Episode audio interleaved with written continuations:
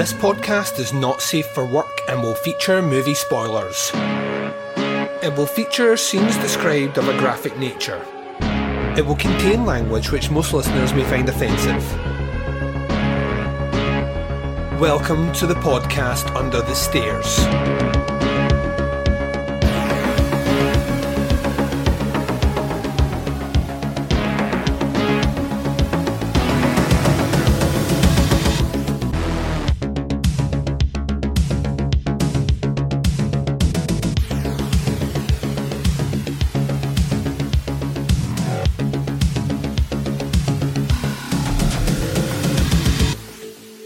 Hi, everyone, and welcome to the podcast Under the Stairs. This is episode 234. I'm your host, Duncan McLeish. Welcome to the show. Up on this episode, we are concluding with the final installment, the final movie in the Bloody Terror box set. The movies, The Shocking Cinema of Norman J. Warren from 1976 to 1987, with this final movie in 1987 being a little movie called Bloody New Year. After the first break, I'll be joined with my guest who has been with me through this entire journey, the phenomenal Derek Bourgeois, and we will uh, see if the final movie is the Mutts Nuts or if it is a big steaming pile of cow poo. I will leave it up to you to guess before we get there, but I've got a sneaky suspicion you know where this one is landing. We will also, because our great listener Tony Case out there suggested it, we will be ordering our favourite and least favourites uh, in that series at the end of the episode. So stick around to hear us do that as well. Now, this is a brand new week of podcasting from Podcast Under the Stairs, and oh, what a week I have planned for you. Uh, it starts right here, where the fun always starts, discussing a little bit of the Bloody Terror box set. On Thursday, we will be doing a movie club. Oh, that is right. A little bit of movie club time. Have you watched Thesis? Hopefully, you have, and you have sent in your review. If not, you have until Wednesday to get that in. The episode drops on Thursday. On Saturday, you get another one of those listener choice episodes. And then on Sunday, Sunday, Sunday, we turn our attention back to the world of the 88 films Italian Collection series. Up this week on the Teapots Collective, well, ladies and gents, I am spoiling you. You're getting a little bit of where to begin with Giallo. On this episode, we will be talking about your reviews of lizard in a woman's skin, as well as continuing our journey through the Giallo landscape. Hopefully, you'll join me. Make sure you are subscribed to the Teapots Collective, and that way you won't miss those episodes when they drop. And hopefully, you checked out the most recent episode of Chronicle, where we looked at Requiem for a Village as our ongoing jaunt through British folk horror cinema. Okay, ladies and gents, let's get into this. I am about to take a break. You're going to hear promos for shows that I love. You're going to hear the trailer for Bloody New Year. When I return, I'll be joined by Derek and we'll be discussing the movie right after this. Hey, Andrew. Hey, Maddie. Do you like horror movies? I sure do. Well, did you know that most horror movies are inspired by real life horror? Really? Like what? Well, uh, take The Shining, for instance. That's based on Stephen King's real life addictions, or The Purge, which could be our country any minute now. Oh, and The Strangers, which is based on a real life murder. People should be talking about these things. Hey, guys. Oh, oh, hey, producer, Mr. Michael. Michael, oh, hi. Well, I hate to break it to you, but somebody already is. It's you.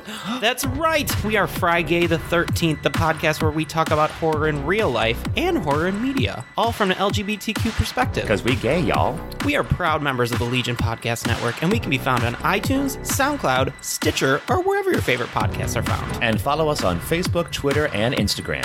Come along with us on this crazy journey, and as always, Get slayed.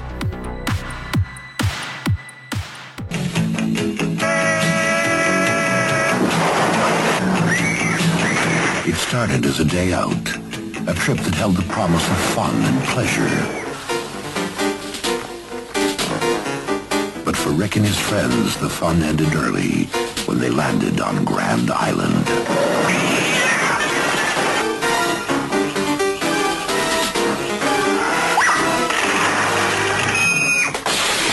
For those who dare. face a horrifying and bloody new year. The dead. Threatened by evil. Chased by the unknown. Terrorized by monsters.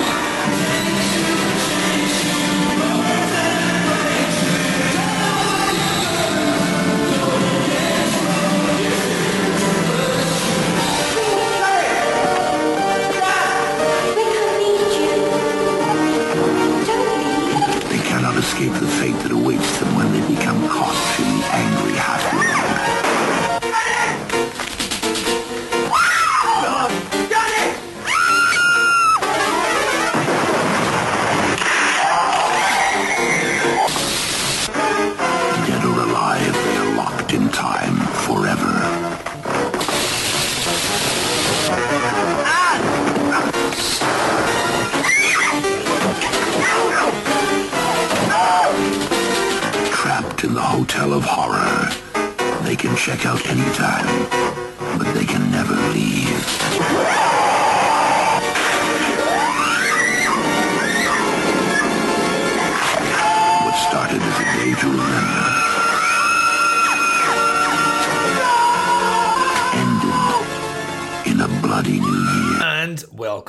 ladies and gents. So here it's here, the last one, the last Blu-ray in the box set for the Bloody Terror box set.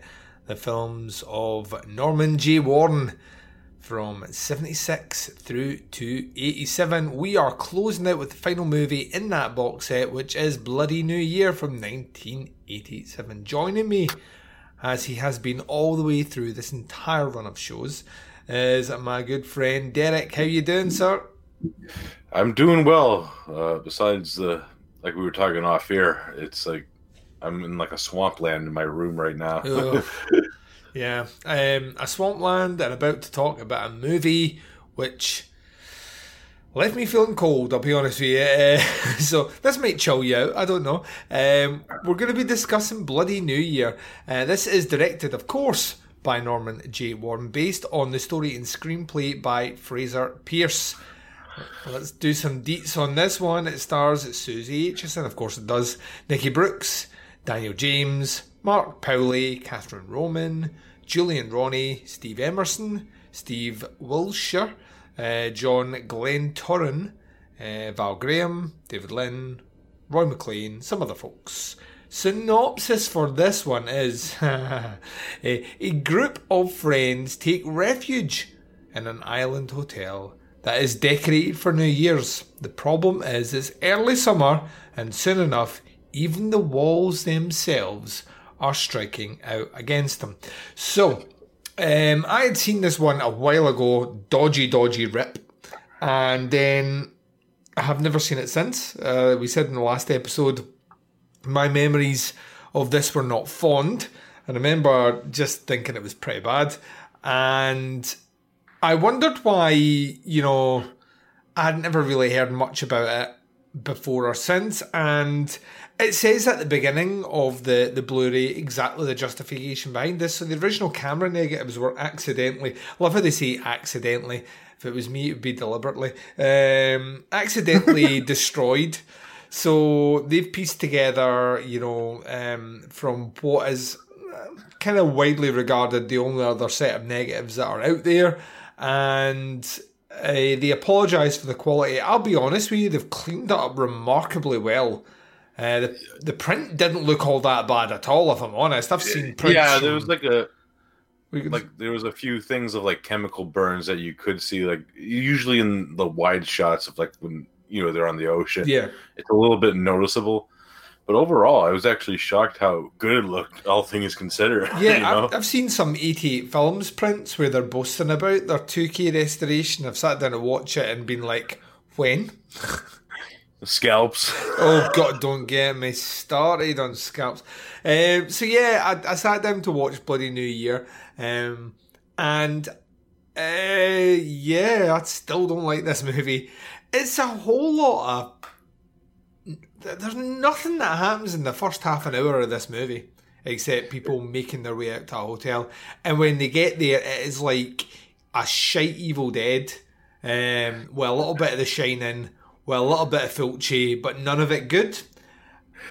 Yeah, the, the one, the two things that I thought about was Night of the Demons and House of Clocks by Fulci. Yeah, yeah. There's there's there's definitely a little bit of Fulci going on here. Um, the way I mean, it's it's difficult not to do comparisons to The Shining, and that is a hotel, well, quote unquote a hotel. Um, it's a hotel, and there's ghosts in there of guests that are snapshotted from a period of time, um, and this it's just so uneventful that I think that was like we'll, we'll get we'll kind of swing back through the story, but it, it's just we get a clip at the beginning with with uh, people dancing at a rocking New Year party, and then there's a kind of flash, and then we're following some people. I'm assuming they're in Blackpool, uh, which is like the UK's answer to Vegas with no casinos and shite weather. Um, I'm assuming they're there and they're doing their kind of oh let's go on the whirly girly and let's go on the and that scene goes on and on. It's so weird because fucking then these like three like fifties biker dudes and one's like a ninety year old man. They all pull their fist chains and start chasing him. Like, what the hell is going on? Yeah, one of the one of the women's on one of the rides, and the guys keep spinning it round, and she starts to get a bit terrified. So, um, someone one of one of the group decides he's going to switch the machine off, and they all fly off com- comically because that's not how that would work. Um, but it's like oh, kind of like a, like bad kind of. Star Trek: The Next Generation, the spaceship's just been hit, and the camera's going to tell it everyone's going to lean one way and then lean the other.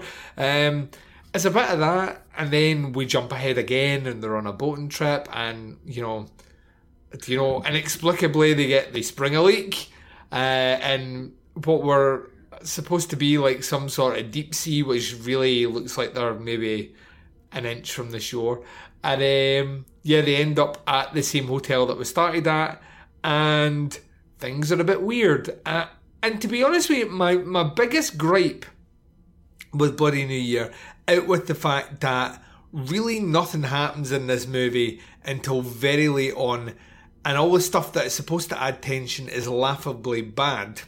Um, is that when you get to the end of the only one and a half hour runtime, this movie feels about double in length. When you get to the end of it, it has not been worth the journey at all. I mean, there's a couple of kills that are pretty good, but we can say that about every single Norman J. Warren movie we've seen thus far. But you get to the end of this, and it's a whole lot of who gives a fuck.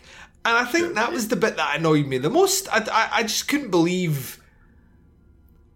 I just couldn't believe that this was a movie. Like, to be fair, by a guy who we know for a fact has been able to churn out not like solid gold, but he's done some stuff that's been at least artist- artistically interesting, a bit nihilistic, a bit vicious.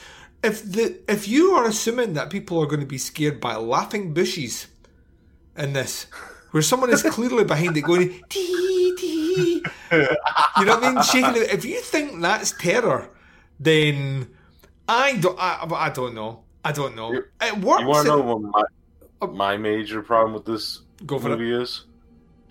I do not care about any of the Oh god, yeah. characters at all in this, and that's the problem. There's no care like in, even like in Prey or like Terror or even in Inseminoid, at least we get character development, character traits, and we get to know the characters a little bit better, Yeah. and you know you actually care about what happens to them when the journey is going on in those films. This one, they're just too goofy and out of like.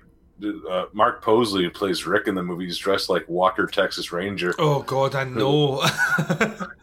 He's no Chuck you know, Norris, ladies and gents. And he's the only actor I recognize from this movie because uh, he was actually in Bronson, the uh, Tom Hardy movie. Yep, that's right. yeah, so he, he was like, I'm like, where the hell did I see this guy? Because he looked familiar, and you know, it, it's just the journey. There is some fun gags in it, though. I will admit, like I like some of like the animatronic stuff, like that possessed uh, steer thing. that was pretty cool Yeah. you know, it, it has some cool moments in it. It's just I just don't care about the what's happening to the characters at the same time. It's just Yeah, I think none of them feel fully realized, and there's no explanation why any of them would be around each other. They all seem like seeing it or see when you watch an American slasher, right? You have your generic box ticking characters. Here's the jock, here's the stoner, here you know, here's the bimbo. You can work through them. In the case of this one, they're trying to do the British equivalent. Here's the biker, here's the fake cowboy, here's the the, the dolly board. You know, they're going through them. And in an American setting, that works because they're all clearly at college together or they're, you know, on campus or whatnot. And here there's just no explanation why this disparate group of friends would be spending any time together.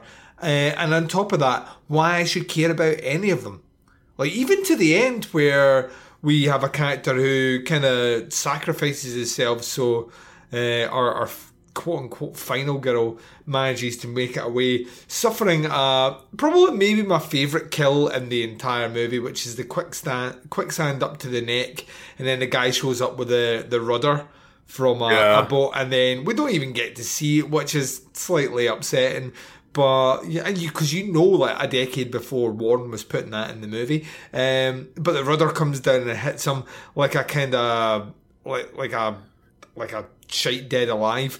Um, you're just not.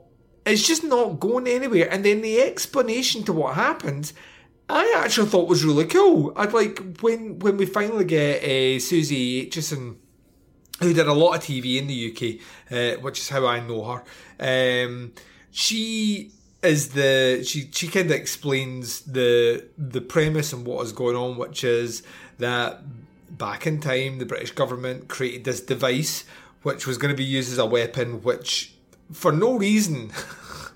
This is where it gets confusing. This bomb that they were going to drop that would freeze things in time and play with the fabric of time. Who uses that in war?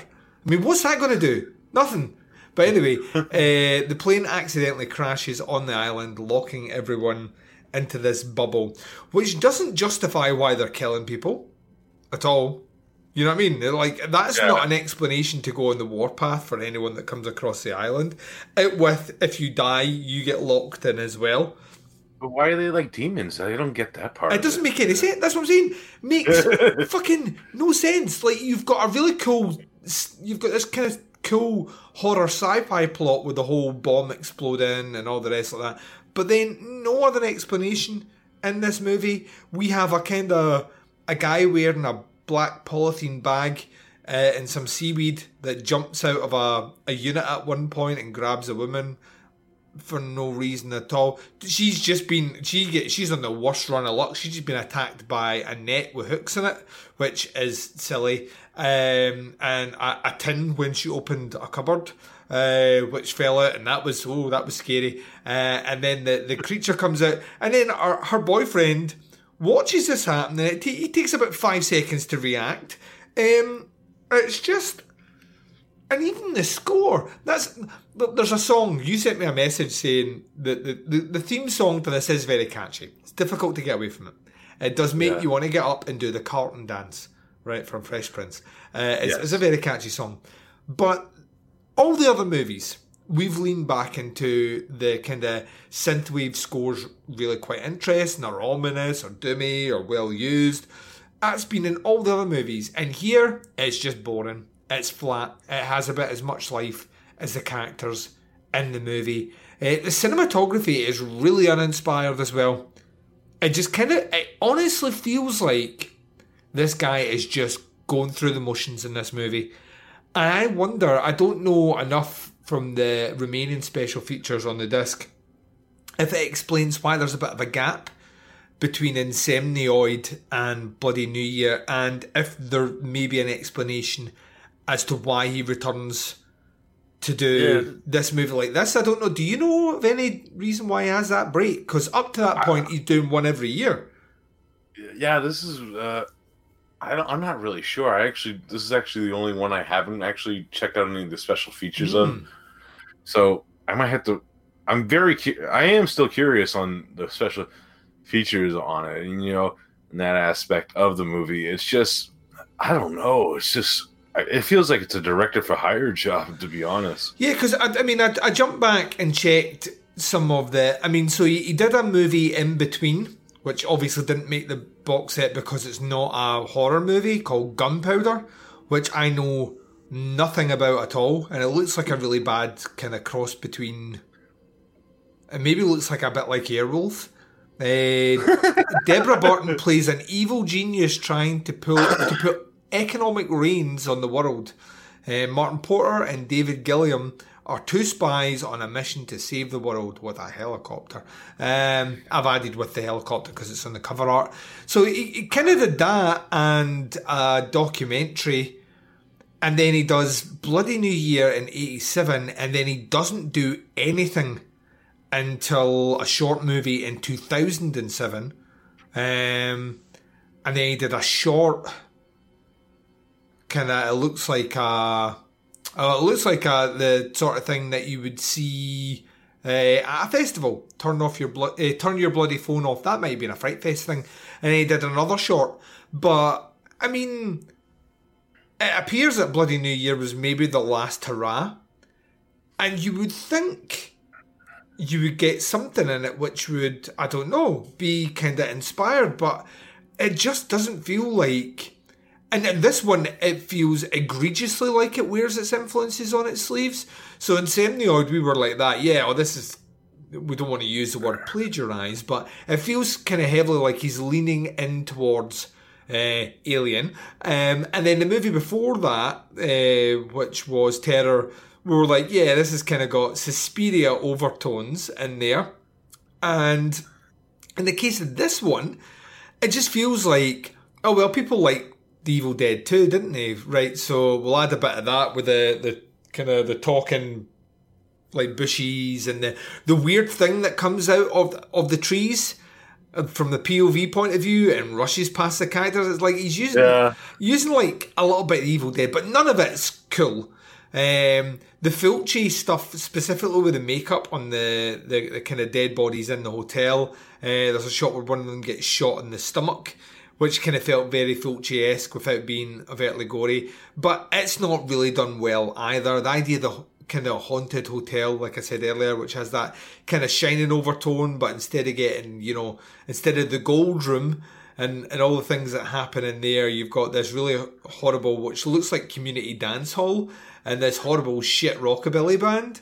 Um, you know what I mean? yeah. And that's that. That's a, a loop, and so that's it, it's kind of it's trying to do like a couple of different things. And whereas before, I think Warren kind of makes him his own. He's not here. They just feel really like tired versions of things I've seen much better by other directors. And yeah, I was really disappointed in this because for the most part, we've spoken about this.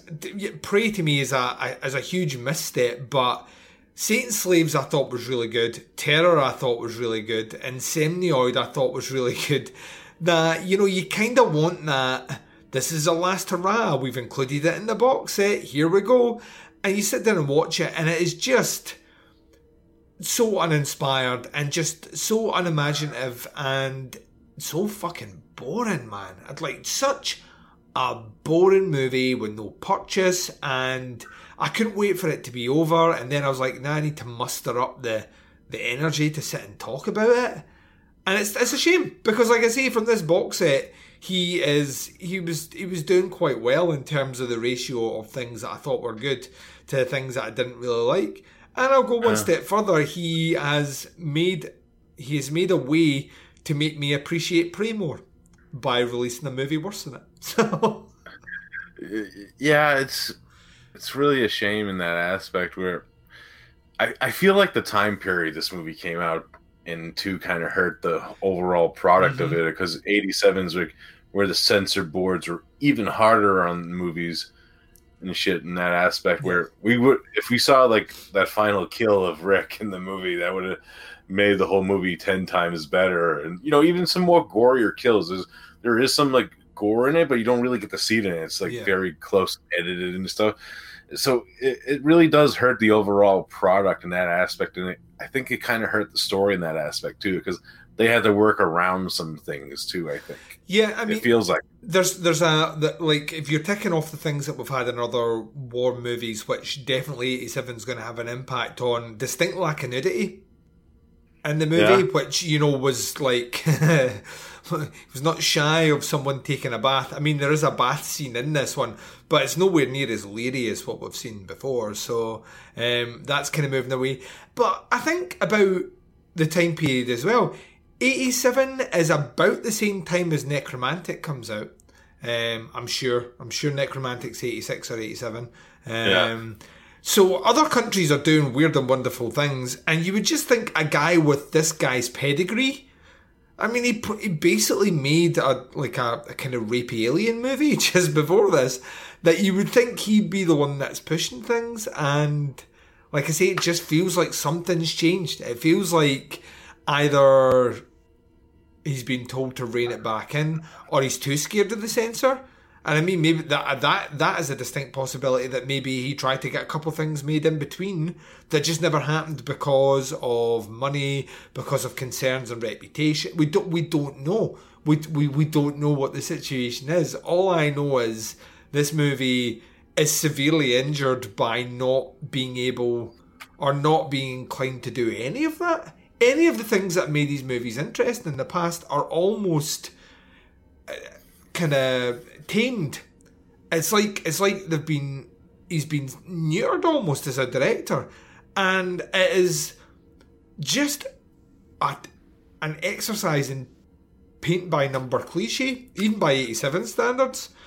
Um, and I could I could keep swinging at it because there was so many bits in this that I just thought, why are we doing this now? You know, and and the, I'll tell you right now, the only guy that was enjoying this production was the guy doing the sound effects because he got to play he got to play with everything. He's like, any chance I can put an old World War Two bomber noise in here? Oh, I can! Amazing.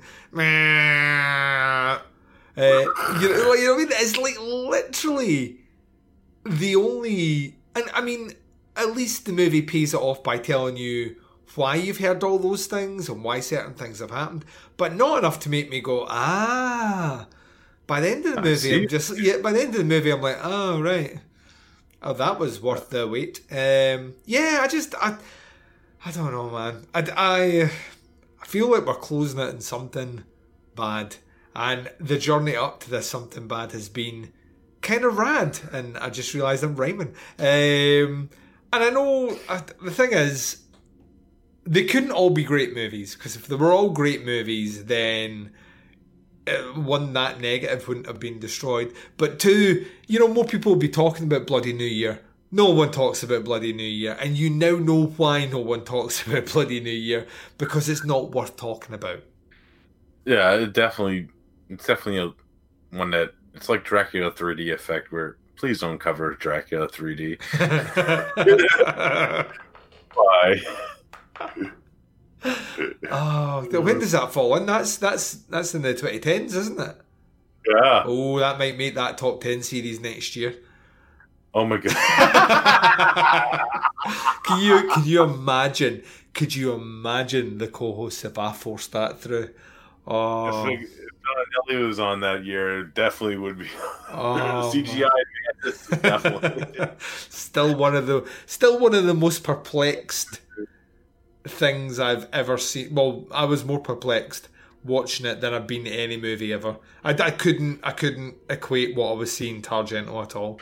Uh, very similar to how I can't equate what I've seen here to to Norman J Warren. Um, I really don't have anything else I want to say about this movie. Derek, is there anything you want to kind of touch on before we give our grade for this? And as suggested by friend of the show uh, and general all round good guy Tony Case, we put them in order from least favourite to favourite. Anything else you want to touch on this movie, or we'll get right to the good stuff?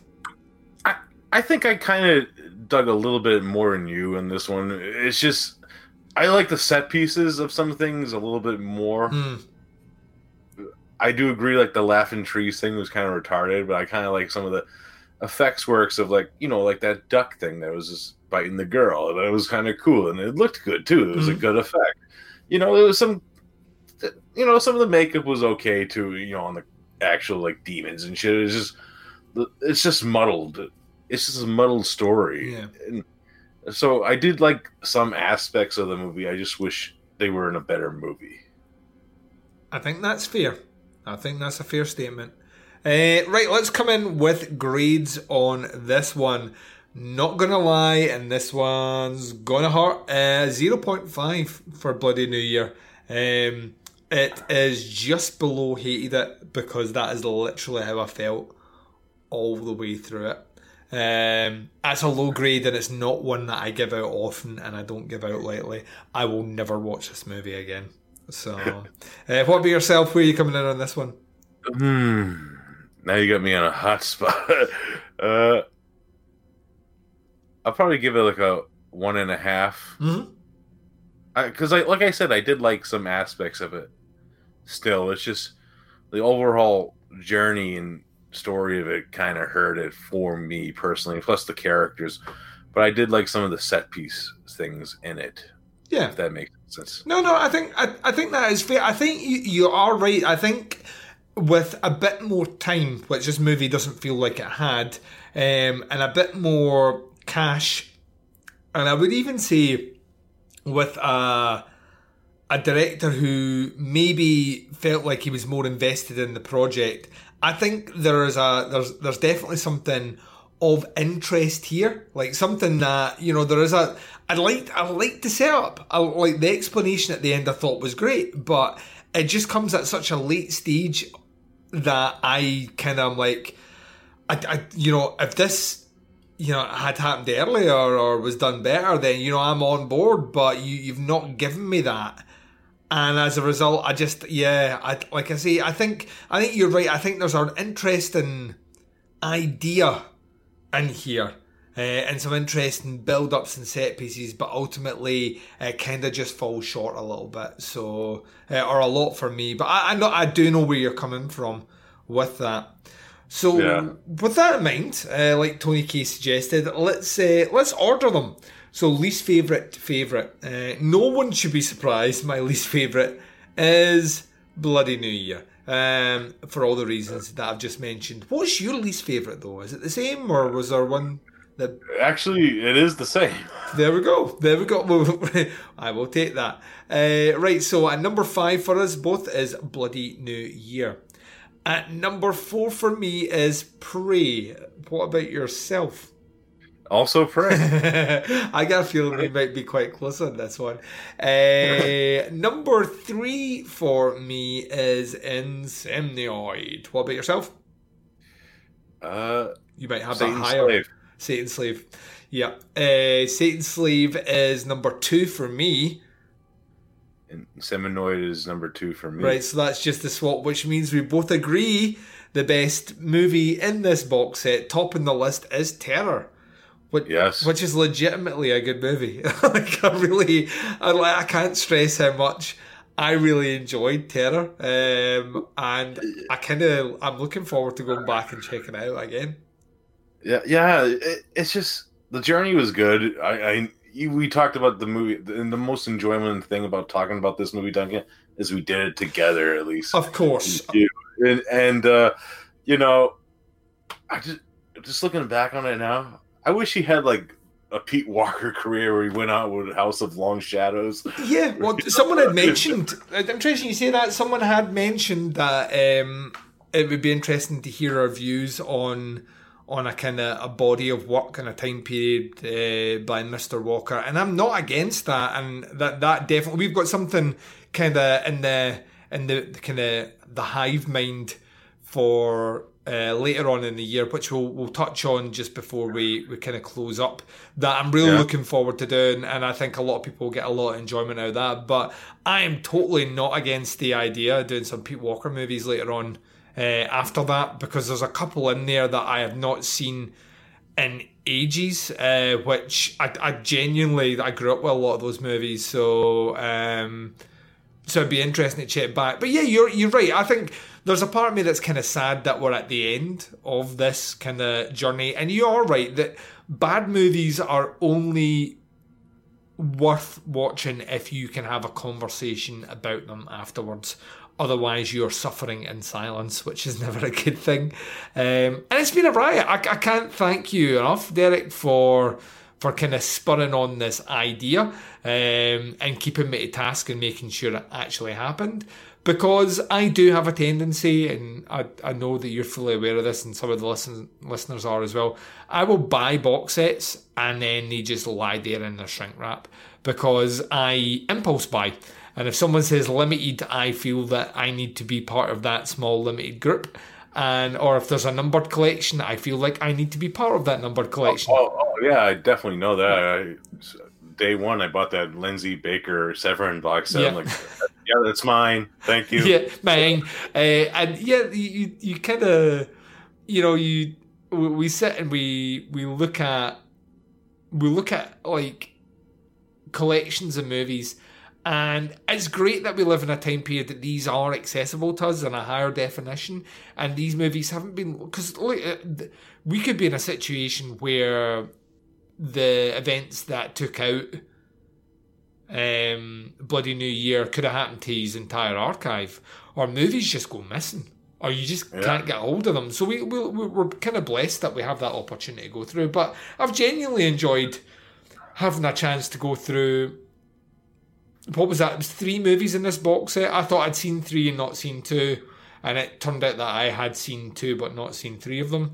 So getting a chance to sit back down and watch the his opening three, which you know two of those I think are, are thumping good movies. Um, it's been it's been a lot of fun from my perspective. Now, do you want to tease the listeners as to what you pitched me last week uh, at the end of the recording? As to what we will do when we uh, reconnect after the summer series, uh, circa probably about October time. What did you pitch at me as the the, the next thing we could tackle? Oh, I, uh, I came up with the perfect idea because I only watched like two films out of both box sets.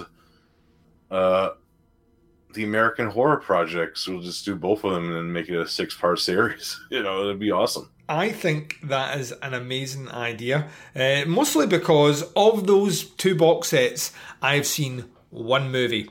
That is all. I've only seen one at the uh, the the kind of two box set group, and that is Witch Who Came from the Sea. Uh, because it's a video nasty, and the cinematography was done by Dean Cundey, which is nuts to think that that's where Cundy started, uh, considering you know he worked on Jurassic Park and beyond. Um, so yeah, I, I, that's the only one I've seen out of the collection. So I am very much looking forward to going through that. Yeah, the ones I've seen out of it are uh, the masterpiece from what I remember, Malatesta's Carnival of Blood, masterpiece with air quotes, hmm and The Child from uh, Volume Two.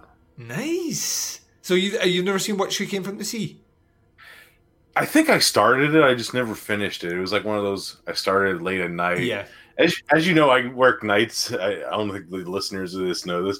I start movies sometimes and never get back to them. because I end up having to work. It's, it's actually a surprisingly good movie. It's a, it, it still boggles my mind that it was on um, the second tier list of the DPP list for video nasty. It doesn't make any Yeah, sense. the, o- yeah. The only thing I remember from it, was like, oh shit, that's the girl who played Anne Frank from the Anne Frank movie. Yeah, yeah. It's, it's such a it's such a a, a non-threatening movie to be on that list. It, it it it really does surprise me that I made It's it. probably from the cover art. The cover art probably put it on. Most there. most of them are most of them are on there just purely for cover art purposes. And to be honest with you, if you have a front cover like Driller Killer, you're inviting a censor to censor your movie. You know what I mean?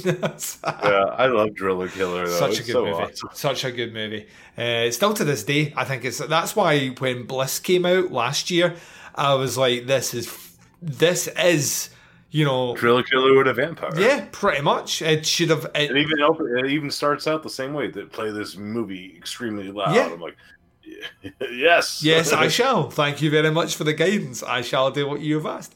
Um, so yeah, like I say, this has been a blast. We will be back um, circa uh, kind of late September, early October to bring you a six-part installment looking at the first two volumes of the American Horror Project released by Arrow Video. Derek, as always, where can people check out your works? For the moment, uh, as you know, the little story behind what's going on with Horophilia, it's shutting its doors finally, and it will be closing in February. But we are still there for now. We will be finding a new home for a lot of my uh, other shows on there, which I have four shows on there. Mm.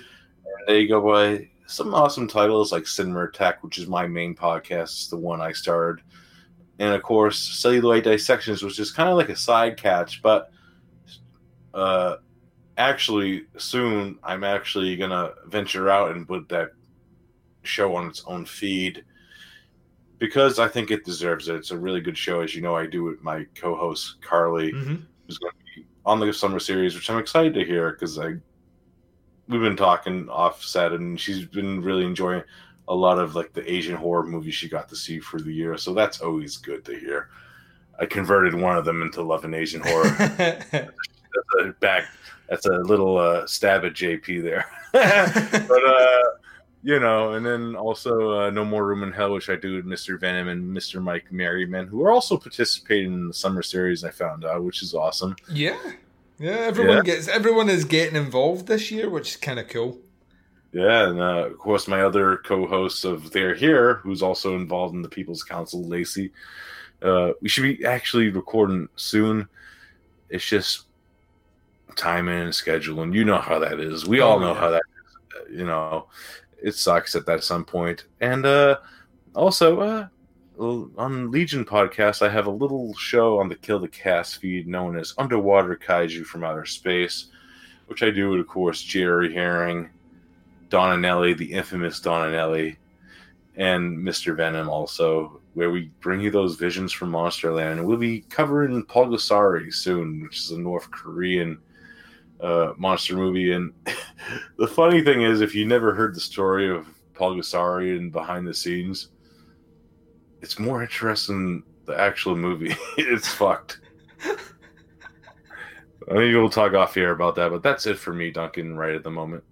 Nice, nice. Go and check out this man's work. If you are needing any advice about starting up your own feed or where to go, um, hook me up because uh, I went through something similar not that long ago and it has worked out wonders for me and didn't cost me a penny. So um, I know what puts off a lot of people switching to their own kind of feed is the idea of cost. And um, there are avenues out there which are super professional that cost nothing. So um, if i can be of assistance let me know. Uh, Thank you. right ladies and gents i'm gonna take my final break of this episode. When i come back i am closing out this show and i'm doing it right after this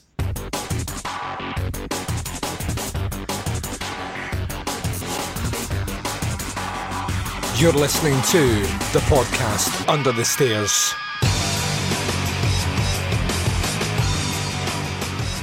And you've been listening to the podcast Under the Stairs. This has been episode 234. Ooh, 234. Looking at that bloody terror box set, concluding our, our, uh, our little journey, our little jaunt through the films of Norman J. Warren by finishing on Bloody New Year, a movie which is bloody awful. Um, so there we go. Thank you very much to my guest and long suffering companion through this series, the phenomenal Derek Bourgeois. Go check out his works, his wares, ladies and gents. Lovely guy. I'm looking forward to doing a little bit of that American horror project soon with him. There's a multitude of ways to check out the show. As always, I say go across and check us out on iTunes and Spotify and Google Play and Stitcher, TuneIn, Anchor, you name it, we're on it. Just make sure you subscribe to the feed and that way you don't miss any of the shows that we put out. We do a lot of content over here and it's easy to skip a show by accident just by purely not being subscribed. Subscribing means you will never lose an episode. So do that. That's smart. Also, subscribe to the Teapots Collective and you get an additional episode almost every single week from that feed. So why would you not want to do that? Because it's free. It's free. Free shit. Do it. Do it now. Visit our website, it's teapotscast.com. You can support the show by buying merch um, and various other bits and bobs from teapotscast.bigcartel.com. couldn't be any easier. Visit us on Facebook, facebook.com forward slash groups forward slash teapotscast. The Teapots Collective Facebook page is Teapotscast on Facebook, facebook.com forward slash teapotscast. Couldn't be any easier. Reach out and touch myself and the Baz inappropriately on the twin prongs of social media sexiness. Instagram and Twitter both can be followed at teapotscast. Visit us on the Flick Chat app, free and available for Android and iOS users. or join code is TPutsCast. The podcast Under the Stairs will return to you this Thursday for a little bit of movie club action. So make sure you have your thesis ready to roll for Wednesday. Submit it through to be included on Thursday's show. But until then, wherever you are, where the time zone is, and whatever you're up to in this big bad world of ours, please take care of yourselves out there. This is Duncan McLeish broadcasting live from under the stairs, and I am signing off.